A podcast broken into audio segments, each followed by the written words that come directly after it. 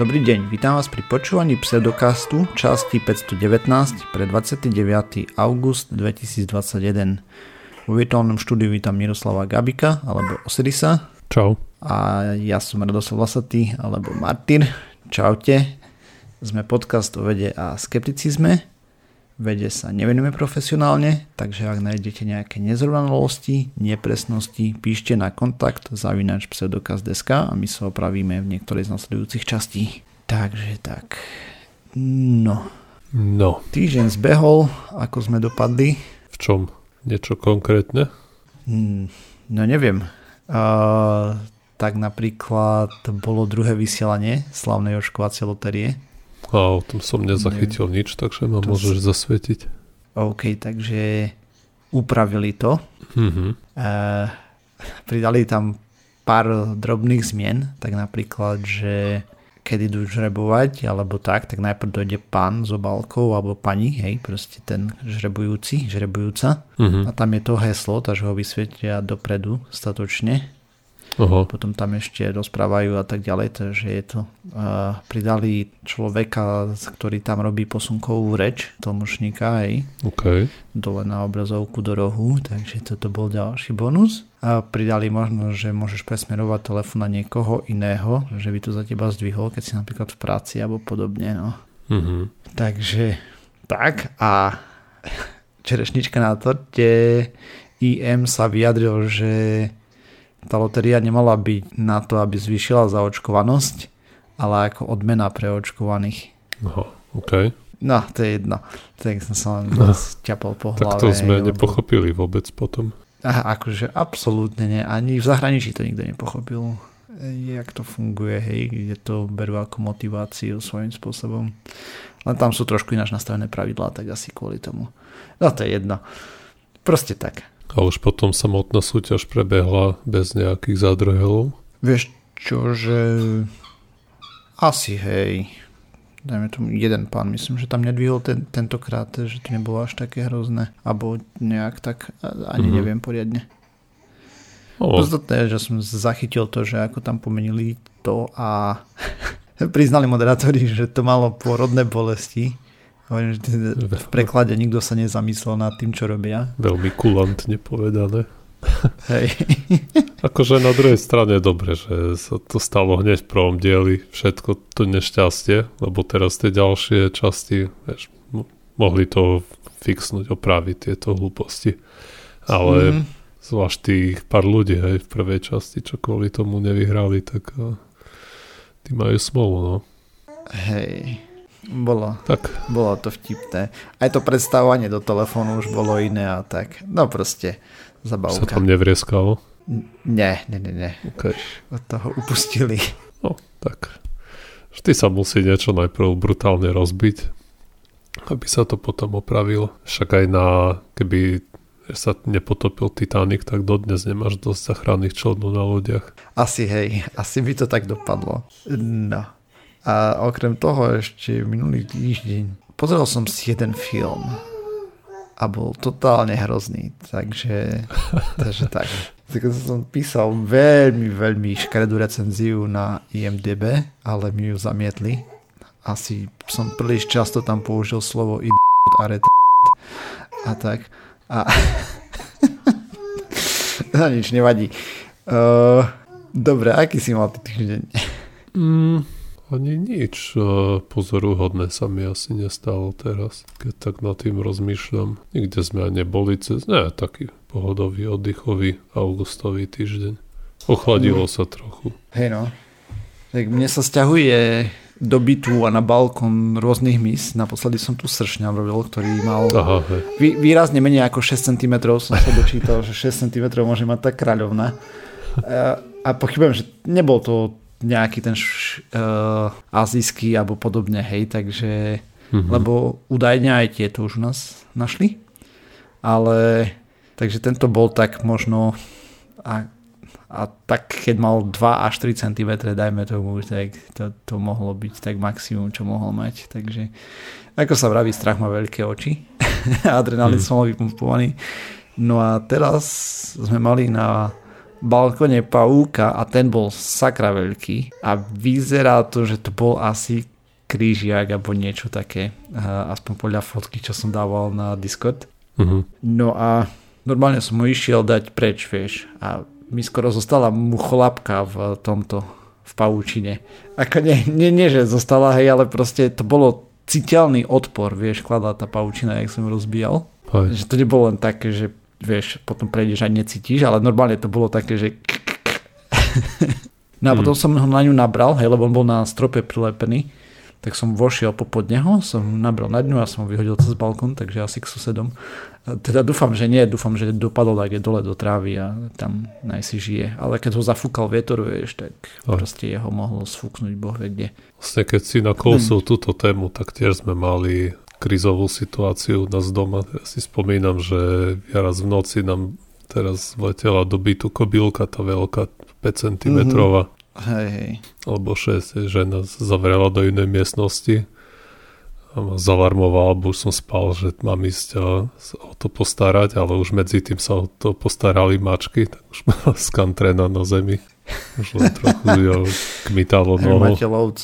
A je to mačka, keď vidí nejaké motýle alebo muchy, osy, včely, proste t- takýto hmyz, tak to je, to je hneď a lov sa In, začína. Instagib, hej. A je to sa beha po byte hore dole. Proste tie idú na to hneď. Tak ja som sa pavúka vyhodil, lebo bol, mal som na výber, buď bude pavúk na balkone, alebo neotvoríme balkonové dvere. Takže... OK. Hej. Alebo teda, no, že budem môcť otvárať balkonové dvere, bola druhá možnosť, keď tam nebude ten pavúk, takže som ho, musel som ho vyhodiť. Mm-hmm. A čo som si čítal, tak e, on by mal byť v pohode len sedieť si na tej svojej paučine a tam loviť e, rôznych mis. Neviem, čo by tam nachytal, aj keď kopec blbosti nám lieta tu hore dole. Takže... A tak tie malé mušky. Že... Mm. On že žerie kobylky, cvrčky. Akože fakt bol veľký. Mm. No a poďme sa porozprávať ešte o nejakých novinkách zo svety vedy a pseudovedy. A začnem tam, kde sme skončili na budúce, teda tretíkrát sa budeme baviť o správe IPCC, ktorá bola katastrofálna a naposledy sme si rozprávali, že kde sme a, a, a tak a že proste to vyzerá škaredo, obzvlášť pre niektoré krajiny. Teraz si budeme rozprávať, že kam sa môžeme až dopracovať a hlavne čo môžeme proti tomu robiť. Hej, lebo samozrejme a viackrát sme tu rozprávali o uhlíkovej stope našej osobitnej ako mojej Osirisovej a tak Jakubkovej, keď ešte s nami nahrával E, teraz začne o nedlho, dúfajme, znova. A ja som si pozeral a uhlíková stopa vlastne vznikla a bola odvodená od ekologickej stopy, ktorú spravil istý pán William Rees a to vzniklo v roku 1994 plus minus s tým, že tá uhlíková stopa, ak tam bola spomínaná, tak vôbec nebola myslená osobitne ako pre osoby jednotlivcov, skôr pre štáty, korporácie a tak ďalej, hej. No, ale potom istá spoločnosť BP a pôvodne známa ako The British Petroleum Company PLC a British Petroleum Amoco PLC si zaplatila pár reklám, kde chodili za ľuďmi a sa ich dopytovali, nie, že a viete, aká je vaša uhlíková stopa? A tak, hej a proste pretvorili ten narratív v princípe na to, že to, čo my spotrebujeme, teda ja, Osiris, tak to je najväčší problém, hej. Alebo teda to je ten hm, v posledných rokoch najviac viditeľný problém. No a minule som tu rozprával o tom, že napríklad dávajú 1% z teraz to neviem, či to bolo z obratu, alebo dajme tomu, že proste 1% financí, ktoré majú k dispozícii na obnoviteľné zdroje a podobne. Hej. Ale realita je taká, že výrazne viac percent dávajú na reklamu, že vlastne dá čo robia proti tým skladíkovým plynom. To znamená, že o tom viac rozprávajú, ako reálne robia. A my sme tu aj spomínali, nie, že obmedzi lety a podobne, hej, pre jednotlivcov, čo samozrejme má nejaký význam a tak, ale v globálnom merite veci e, ten diskurs je úplne zlý, lebo 71% všetkých svetových emisí produkuje 100 spoločností. A o tých zvyšných nad 100 si môžeme rozprávať niekedy inokedy, ale skúsime to takto, hej, že Čína Coal 14,3%. Saudi Ko- Arabia... Coal či coal, coal ako uhlie, uholná nejaká spoločnosť? áno, Okay. čínske uhlie. Uh, tak sa volá Čína Coal. Hej. Dobre, dobre. Jo. Uh, neviem, nechcel som prekladať názvy spoločnosti, bo proste to nejde. Hej, ale Ne, v pohode, ja som 14,3% ani svetových emisí. si povedal coal ako plech, alebo coal Mhm. ako uhlie. Coal.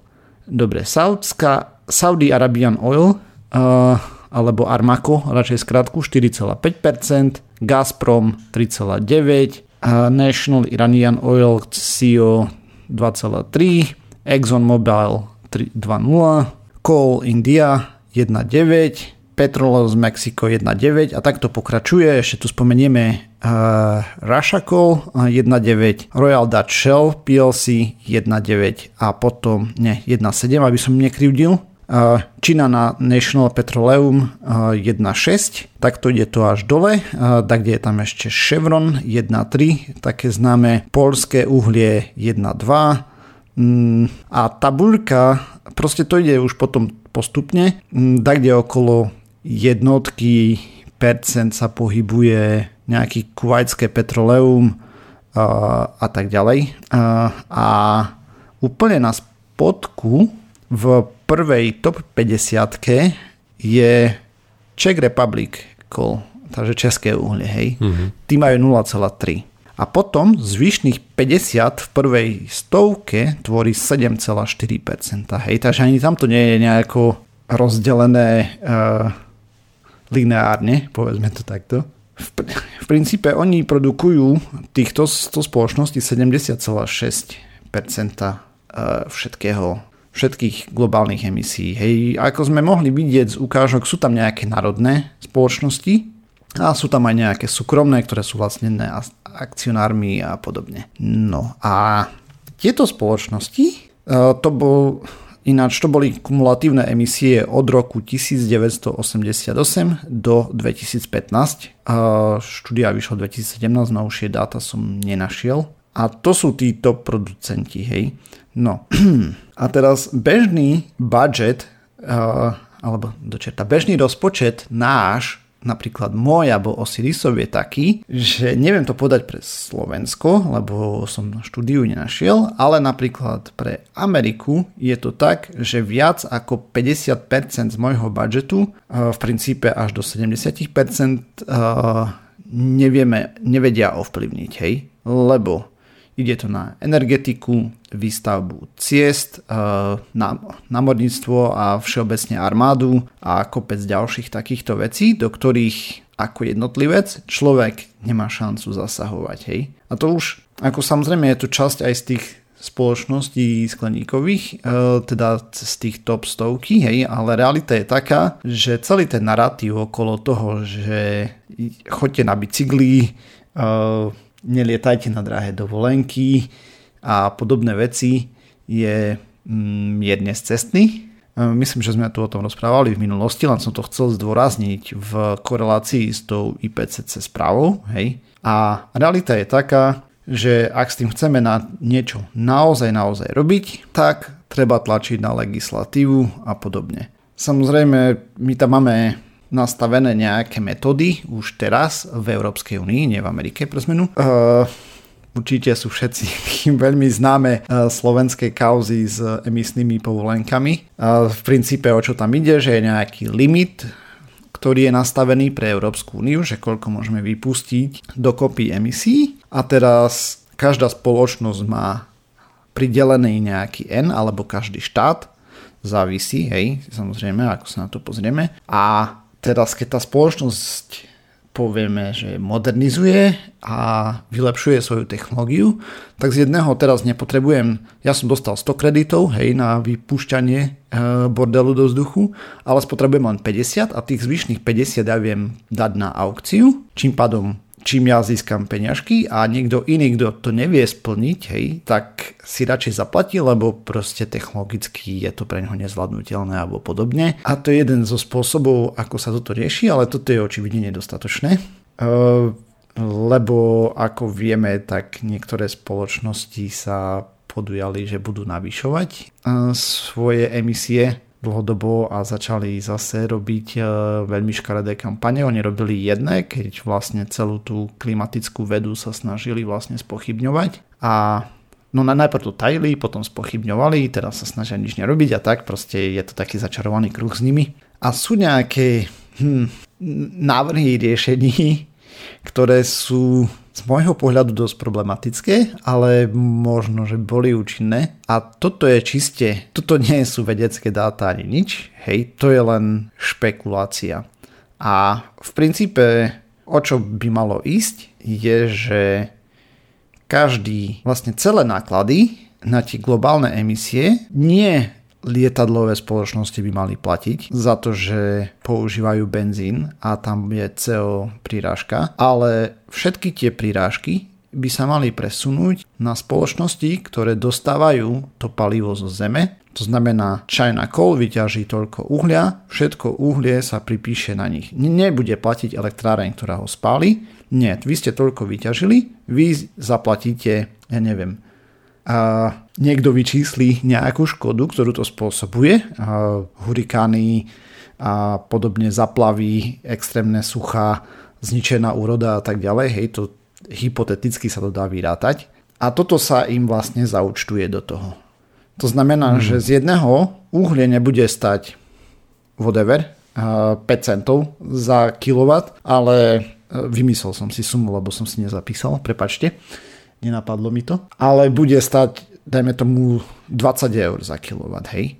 Tým pádom sa zvýši cena energií pre všetkých obyvateľov. Ale z tých peňazí, ktoré oni vlastne zaplatia za to, čo vyťažili, toto by sa malo rovnomerne rozdeliť medzi ľudí. To je čistá utopia, nikdy v živote sa to nestane, ale samozrejme zase by to bolo nie úplne košer, eh, alebo ako to povedať, spravodlivé, lebo tým pádom tí, čo sú chudobnejší, by dostali väčší podiel, hej, ale v princípe by nám to nemalo vadiť, eh, možno by sa trošku zrovnala platová nerovnosť nejaká a...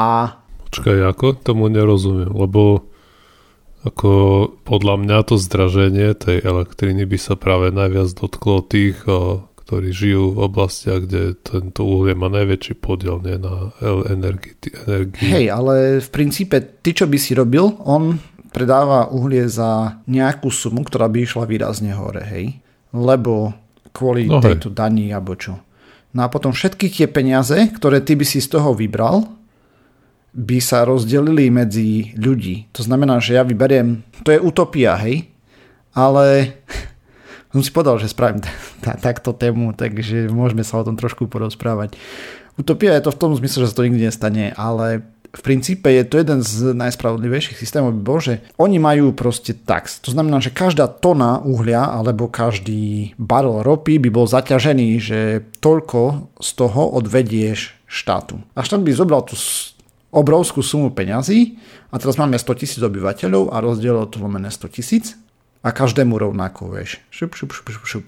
To znamená, že ten, čo má uh, net worth, majetok 30 miliard, by dostal 5000 eur, hej, a ten, čo má majetok nič, tiež by dostal 5000 eur na uh, offset. Mm, na, vyváženie, mi, ale... na mitigáciu škôd spôsobených to asi tiež není slovenské slovo, nie, na hm, elimináciu alebo zmiernenie škôd spôsobených tým, čo vlastne tieto spoločnosti vyprodukovali. Hej? Hmm. Lebo čo oni doteraz robili, a na tým sa tu rozčudoval už viackrát, je, že oni si externalizujú kosti, teda náklady. Hej? A externalizujú si ich na nás všetkých spotrebiteľov, kde my to zaplatíme na odstraňovanie škôd po zaplavách, na drahších potravinách, alebo proste pole zo suši, na proste tam je všetko, hej, v tomto. A tým pádom i čo nám treba je zmeniť systém, ako fungujeme. Uh, úplne jednoduché, nie? Ale neviem, o, lebo no pozri, hej, máš Indiu napríklad. No. Máš tam nejaký slum, kde všetci ľudia proste chodia na trh si kupovať pitliky s uhlím a na tom si vária, hej. A teraz by cena toho uhlia sa zvyšila 20 násobne napríklad, tak títo ľudia sú dosť v. A sa spoliaš na to, že indická vláda zoberie tie obrovský obnos peňazí a práve tým ľuďom zo slumu to rovno, rovným dielom rozdá. No všetkým rovným dielom, hej. Všetkým, to znamená... no dobre, ale je, že vždy, keď sa povie, že niečo všetci dostanú, tak uh, nedostanú to všetci a najhoršie Hovorím, sa že... k tomu budú dostávať tí najchudobnejší. Hovorím, ty... že to je utopia úplná, hej.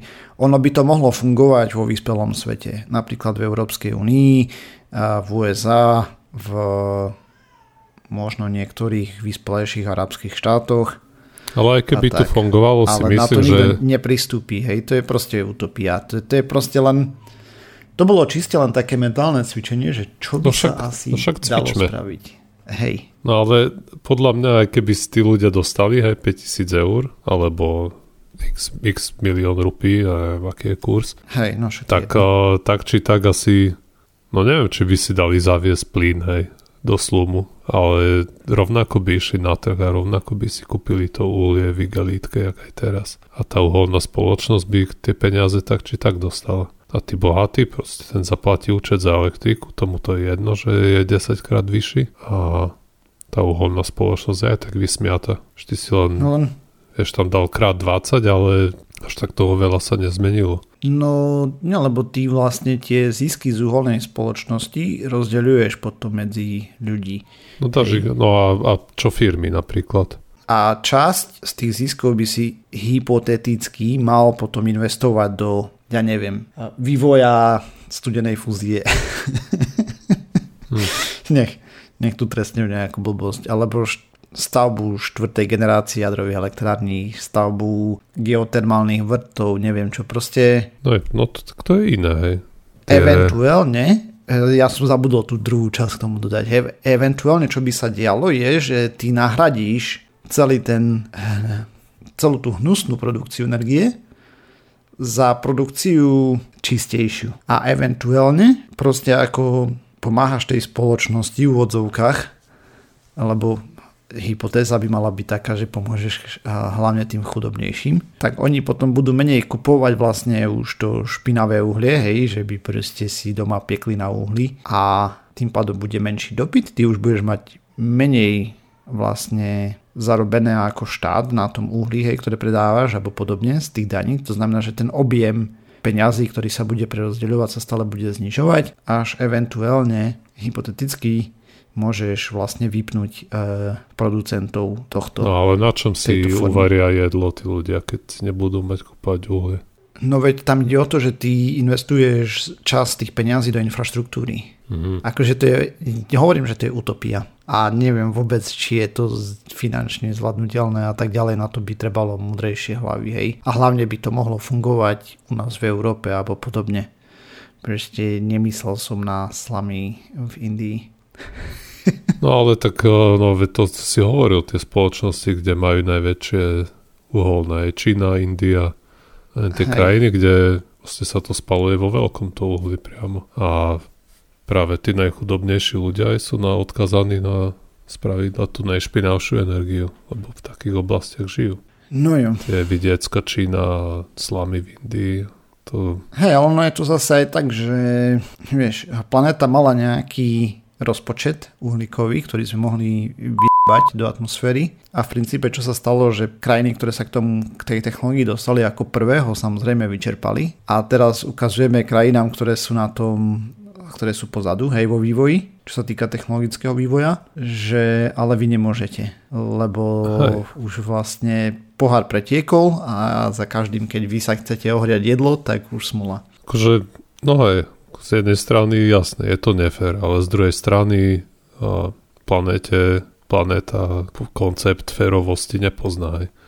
alebo fyzika, alebo klíma, hej. tam je no, to jedno. Je to jasné. Takže zbytočne sa budú v Indii hádzať o zem, že aj oni si chcú spáliť svoj diel uhlia. Ale oni si ho aj spália, vieš, takýmto spôsobom. Však, Proste, ale... keď, keď e, tam sú ešte ďalšie koncepty, že vlastne ty by si časť tých peňazí práve dával na podporu tým krajinám a tam staval normálnu infraštruktúru. Lebo v princípe, keď spravíš to, že sa na to vybodneš, tak je úplne jedno, že proste my tu budeme mať 100% eh, zelenú energiu, keď proste v Číne a v Indii a tak kde v Afrike pôjdu uholné elektrárne o 300% hore, hej, alebo o 3000%, hej. alebo desiatky tisíc percent, lebo chcú energiu lacnú, vieš. V konečnom dôsledku si rovnako na tom zle, ako keby si nerobil nič. Takže... A oni tam už dnes majú 50 stupňového ručavia v Indii. Ne? Hej, ja viem. Ale zase, proste toto je, ešte je ten problém, že aby si ho vyriešil, tak musíš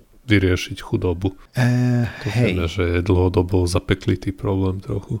V konečnom dôsledku, čo sa aj ukazuje, je, že keby ty teraz investuješ tisíc dolárov do infraštruktúry v rozvojových krajinách, kde namiesto uholnej elektrárne im z tých pár tisícok, čo poskladáš dokopy, postavíš, ja neviem, jadrovú štvrtú, štvrtý typ alebo solárne veterné a tak ďalej, tak za nejakých necelých 100 rokov sa ti to vráti na úsporách tebe samému, že neviem, menej domov máš vytopených a podobne, hej. Hmm. Len ako vieme, rozmýšľa sa na jedno volebné obdobie, takže good luck a teda veľa šťastia a ne, neviem, čo s tým robiť, hej.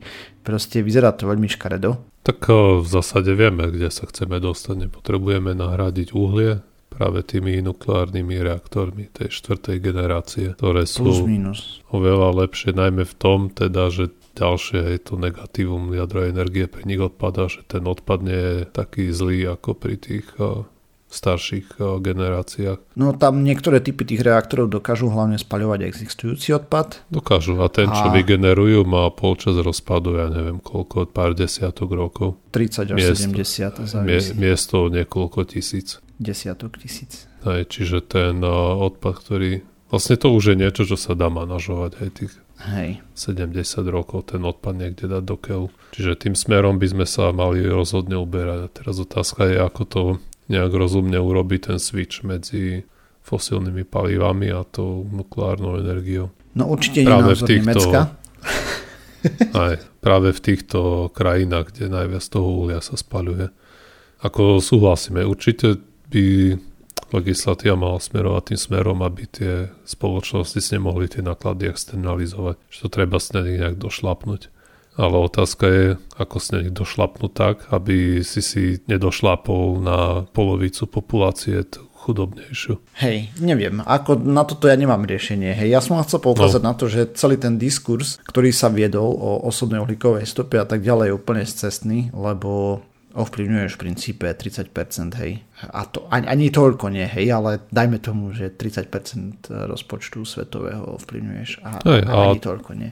Toto a je veľmi veľa ľudí percent. nemá na výber, hej. Proste mm-hmm. to sú tí, hej, bežní, chudobnejší ľudia v Afrike, v Ázii, čo proste si no, musia zase... prikúriť uhlím alebo drevom. Alebo a to je ďalšia vec, že ich uhlíková stopa je úplne minimálna oproti nám, hej. Toto znova Hej, ale ako znečistujú vzdušie ďaleko, no neviem, či ďaleko viac. Nie, neznečistujú. Proste ich uh, stopa sú... CO2 a teda uhlíková no CO2, stopa je nielen CO2, lebo tam je aj metán a proste, proste emisí je výrazne nižšia. Ako nemám teraz presné čísla, Hej. ale... Ale čo sa ako uh, zdravotných následkov týka, aj keď žiješ treba z tých slumok, kde všetci si trikrát za deň varia nad uhlím, alebo raz za deň, no, dajme tomu a... a to nemusíš žiť ani v, v slomoch, ale na niektorých slovenských dedinách tu kúria tuhým palivom a to je sakra cítiť zime.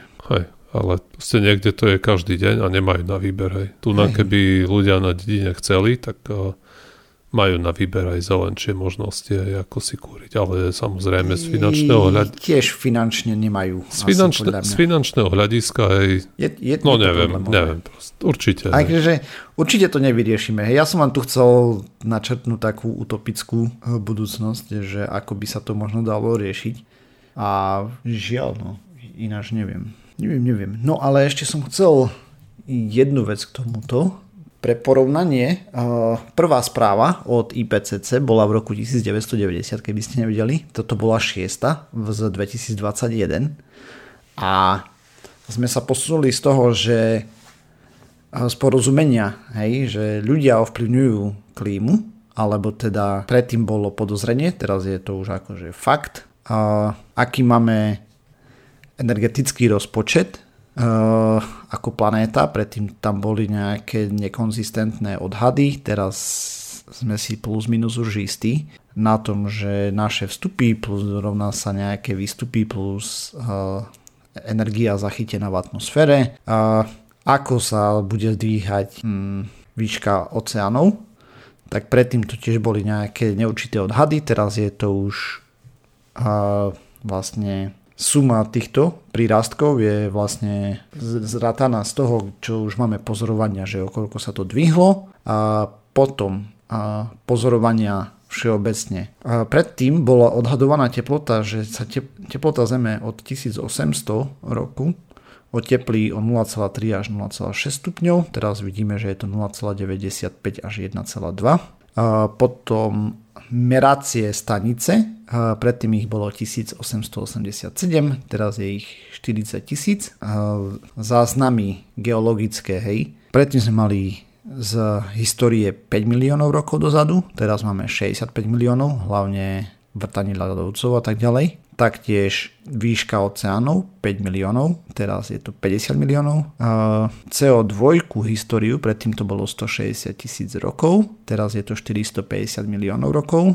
A celkovú teplotu v oceánoch, vtedy to bolo pre 2 regióny, to bolo od 1955 do 1981, teraz to máme od 1871 do 2018, to bolo pri tejto štúdii a globálnu a samozrejme, že máme nejaké satelity navyše, klimatické modely sa zlepšili z globálneho v úvodzovkách starého s rozlíšením 500 km. Sme teraz prešli na Dva. modely.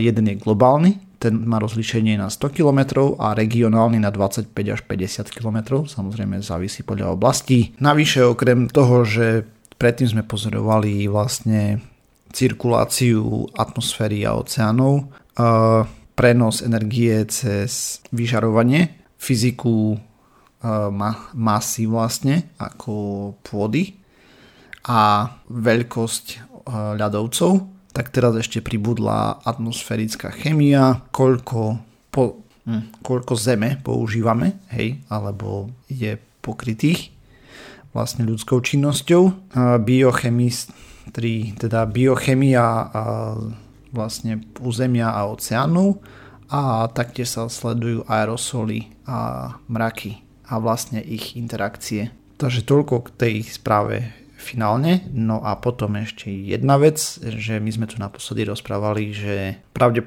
teda nie, že v princípe aktuálny trend máme nastavený, že hitneme 2 stupne bez problémov. A ak sa ten trend nezmení, tak to budú 4 až 4,4 a to je už úplne iná planéta, než akú poznáme. Ja som tu načrtal, že proste východné Slovensko budú púšte a tak. A pri 4,4 je to 100% plus minus už, aspoň z tých modelov, ktoré sú, s tým, že tam, čo môžeme očakávať je nedostatok jedla globálne, masové vymieranie a nielen zvierat, ale aj ľudí a podobné veci. Proste je to planéta, ktorú nechceme. A teda bude sa na nej dať žiť, len to bude úplne iný život. Takže tak. A potom, čo sa týka toho, že plasty a tento bordel, hej, tak treba pokračovať v následnom trende. To není teraz nejaká falošná voľba, že sa budeme snažiť znižovať emisie a zároveň znižovať e, spotrebu plastov. Hej. A jedno je dôležité, aj druhé, lebo BPA plasty je veľa štúdií, ktoré ukázali, že sú aj v najodľahlejších oblastiach. Na, napríklad uh, najjužnejší ostrov pri Arktide. Arktide je na juhu, nie? Um, Počkaj. Na Arktida je sever a Antarktida juh, nie? Dobre, takže ešte raz. Takže vlastne na, na výskumných staniciach na Antarktíde, vlastne ako sa tam topil sneh a tak ďalej a robili tam nejaké výskumy. Oni tam hľadali vlastne, že aké sú hladiny rôznych prvkov a tak ďalej, ale samozrejme v tých mlákach našli aj BPAčko, plasty naše. Takže voľným okom neviditeľné, ale samozrejme mikročastice už, už tam sú. Takže tak, v skratke. Mm. K tomuto vyzerá to skvelo. Sorry. Dobre, a to je z mojej strany všetko. OK, a s hodou náhod mám trošku príbuznú tému k tej klíme, ale nie veľmi, trošku. Okay, a, takže chcem hovoriť o správe, ktoré som čítal, kde sa veci pozerali na sopečnú činnosť a to konkrétne na to, či a ako vplýva a mor, a vlastne výška morskej hladiny na sopečnú činnosť. A vlastne musím sa priznať, že predtým, ako som čítal tú správu, som nikdy nad tým nejak zvláštne premýšľal, ale, ale potom dáva to zmysel. Prečo by to nevplyvalo? Prečo kopa sopiek je v oceánoch, vieme, a vlastne vody je tam veľa, to tiež vieme, takže nejako by to vplývať na tie sopky mohlo. A ako? A, tak to práve vedci skúmali na sopke, ktorá je v, vlastne na vulkán Santorini v Grécku. Čo poznáme, to je známa dovolenková oblasť. Ja som tam nebol. Ty si tam bol? Mm, vieš čo, že neviem. Myslím, že hej. Na niektorých greckých ostrovoch som bol. Som bol na Rodos, Kos, ale na Santorini sme neboli. OK, na Santorini som tiež nebol. Nie, nie, nie, nie určite nie. O, žo, Žojner tam bol. No, a každopádne... a vlastne to, je to niekoľko ostrovov, ktoré tvoria taký prstenec a v strede je taký dzinzik a tam je vlastne ten, tá sopka samotná. A samozrejme teraz je Že je to atol? Svojím spôsobom tiež taký? aj keď... Mm, s tým, toto slovo som nevidel nikde, že by to nazvali atolom. Nie, lebo to je korály, to robia, ale to, vieš, ty si povedal, že v kruhu sú, tak za to mi no, to bolo tak spojené, neviem. Nie je to akože úplný kruh, ale je tam akože naznačený taký prstenec a v strede je ten... No, no to je čisto sopečné, sa dá ísť na exkurziu. Hej, takže, hej, hej. takže to asi nebude to. Akože na exkurziu v sopečnom krátery atoly sú s korálmi, ne? Uh-huh, presne. Hm, tak tu nie. A na exkurziu v sopečnom krateri sme boli a myslím, že z Kosu sa tam išlo a ten, jak sa to volalo, nejaký mrňavý ostrovček, Nisiros, tam sme boli. Tam je kráter, ktorý sa podľa Google volá Stefanos. To sa môžeš prejsť, aj je tam horúce, jak v pekle, a smrdí tam síra. No, takže toto vôbec nemá nič spoločné so správou. a Takže oni sa pozerali na tú sopku, pozerali sa na a, historické dáta, kedy a, vybuchovala a či tam bola nejaká spojitosť s hladinou a, mora, ktorá bola v tom čase. Obi tieto údaje a, vedia dohľadať z, z rôznych iných a, zdrojov. Vlastne ako bola vysoká hladina mora, aj to vieme podľa viacerých ukazateľov, podľa sedimentov a tak a takisto kedy sopka vybuchla tiež sa dá z toho usúdiť. No a zistili, že čím a nižšie bola tá hladina mora, tak tým bola väčšia pravdepodobnosť, že tá sopka vybuchovala. A v zásade zo všetkých tých výbuchov, ktoré a v tom období, ktoré skúmali, čo bolo nejakých 360 tisíc rokov dozadu, a, tak a, bolo tam a, táto sopka vybuchla 211 krát a iba 3 krát z toho vybuchla tak, že hladina mora bola vyššia ako, ako hranica nejaká a tá hranica je 40 metrov pod uh, súčasnou úrovňou mora. Uh-huh. Čiže z tých 211 výbuchov 208 bolo, keď bola hladina mora nižšia ako 40 metrov, než je dnes. Okay, Dúfam, ja že je to prečo. zrozumiteľné. A áno, vieme. A to je práve tá zaujímavá časť, čo odhalili. Čiže pod tou sopkou máš nejakú dutinu, alebo proste nejaké miesto, kde býva láva, alebo je to ešte magma. To je magma, hej? Tak? Je to magma? Keď to, áno. Hej, je. Proste pod tou sopkou máš nejakú dutinu, kde býva tá magma a tá si tam spokojne sa zísli. A keď to more klesá, tá úroveň, tak ubúda hmota, ktorá tlačí na ten vulkán a ten vlastne ubúda je ten tlak zvonku. A teraz ten tlak v tej dutine, kde býva magma, tak proste sa tlačí viac a viac zvonku, ale zvonku je stále menší a menší. Takže vznikajú v tej hornine nejaké praskliny a tá magma sa dostáva vyššie a vyššie, proste ten tlak tam stúpa a stúpa, až na konci je erupcia. Mm-hmm. A zase keď to more stupne, hej, to je, a, tak sa tam proste na tú horninu ten tlak zvonku je väčší, čiže tie praskliny nevznikajú a teda tá magma sa ne, neprebubla až na samý povrch. Okay. Toto platilo skoro vždy až na tých, až na tie teda tri prípady za posledných 360 tisíc rokov, keď to neplatilo. a, čiže neznamená to, že teraz tá sopka nemôže vybuchnúť, keď a, asi sa k tomu veľmi nechystá. No a kde sa všetko to more pobralo v vtedy, keď ho bolo málo, tak to boli aj, bolo zamrznuté niekde v Grónsku a tak, a proste na severe, na juhu, a v tých ľadovcoch. Viem, že našli ešte nejaké ďalšie sopky, ktoré a, nasledovali tento vzorec, ale zase neplatí to pre všetky a, sopky, lebo to by bolo asi veľmi jednoduché, keby všetky a, proste vybuchovali naraz alebo za nejakých rovnakých podmienok, mm. že nie sú a, veľmi synchronizované. Hej no, ináč ja som tak zbežne čítal a atoly vznikajú postupnou premenou podmorských sopiek, údajne. Hej. Že proste tam vyraší vlastne tá sopka, tam sa uchytia koraly a, tak, a ona tá ešte sopka môže migrovať, e, ako sa posúvajú tektonické dosky. Trvá to dlho, no, v mhm. preklade. Mm-hmm. Aj, len len trošku do, mimo som bol. do týchto slovíček sa púšťať. Aj. Viem, že na tom Nisirose tam píše Google, že je to kráter, ale napríklad na Mauriciu, čo sme boli, tak tam je kaldera. Hej. A to je tiež sopka. A Počkaj, teraz sa musím pozrieť, aký je rozdiel medzi kalderou a kráterom. Kaldera je to okolo sopky, keď dobre viem. Ale Kaldera je geologický termín, ktorý popisuje destruktívny tvar stratu vulkánu v podobe kotlovita prohlubne tvaru krateru promieru no. niekoľko kilometru. Hej, čo som myslel.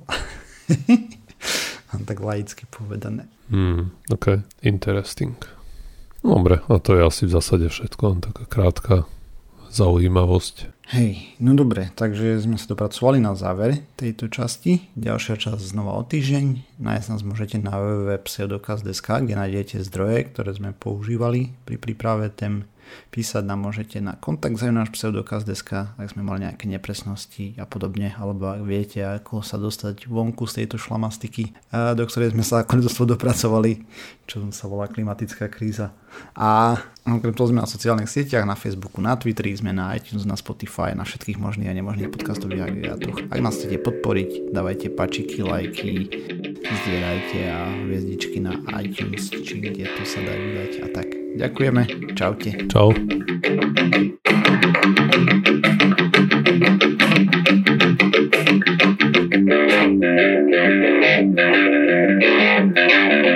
Thank you. Thank you.